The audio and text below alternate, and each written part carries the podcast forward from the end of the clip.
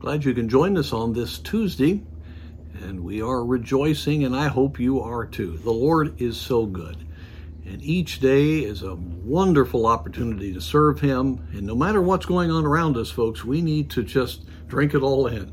The opportunity to be alive, to have the Spirit of God indwelling us, and to be able to be used of the Lord.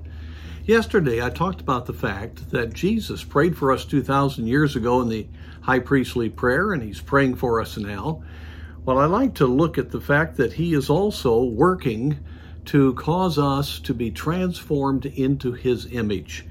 In 2 Corinthians chapter 18, uh, chapter 3, verse 18, it says, But we all, that's all of us, with open faith, beholding as in a glass the glory of the Lord, are changed into the same image from glory to glory, even as by the Spirit of the Lord. Now, God is working through His Word, He is working through the Holy Spirit, manifesting His glory through other believers. And He is working directly in our hearts. And so, God is wanting to bring us to a place in which we shine forth the glory of God in the context here, you have Moses who had to veil his face because he had met with the Lord and the glory of God was upon him and the people couldn't take it. And in this dispensation, we have the Shekinah glory within us. And as we open our hearts to God and as we fellowship with Him, that very glow, that image of Christ should be in our image. In chapter 4, it speaks of the fact in verse 6 For God, who commanded the light to shine out of darkness, has shined in our hearts to give the light of the knowledge of the glory of God in the face of Jesus Christ. Jesus and his glorious countenance wants to be seen through us. And God is transforming us, changing us uh, into his very image as we yield to him. I don't know about you, but I've had the privilege of being around people that knew what it meant to walk with God.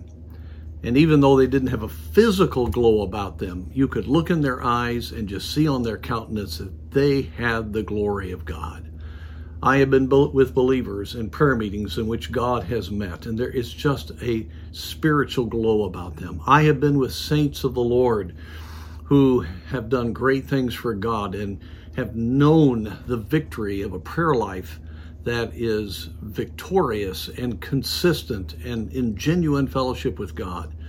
And in each of those cases, I have been deeply moved as I have seen the glory of Jesus in the lives of those dear people. And my friend, God wants you and He wants me to regularly show forth that glory. But you know, if we're all concerned about ourselves, if we're living for the wrong priorities, if we have unconfessed sin, if we're not taking time to be in the Word, not taking time to fellowship with the Lord, well, we're going to lack the opportunity because we're grieving the Spirit, lack the opportunity to be transformed into that glory from glory to glory. We're not going to have the privilege of showing forth the beauty of our Savior through our very countenance.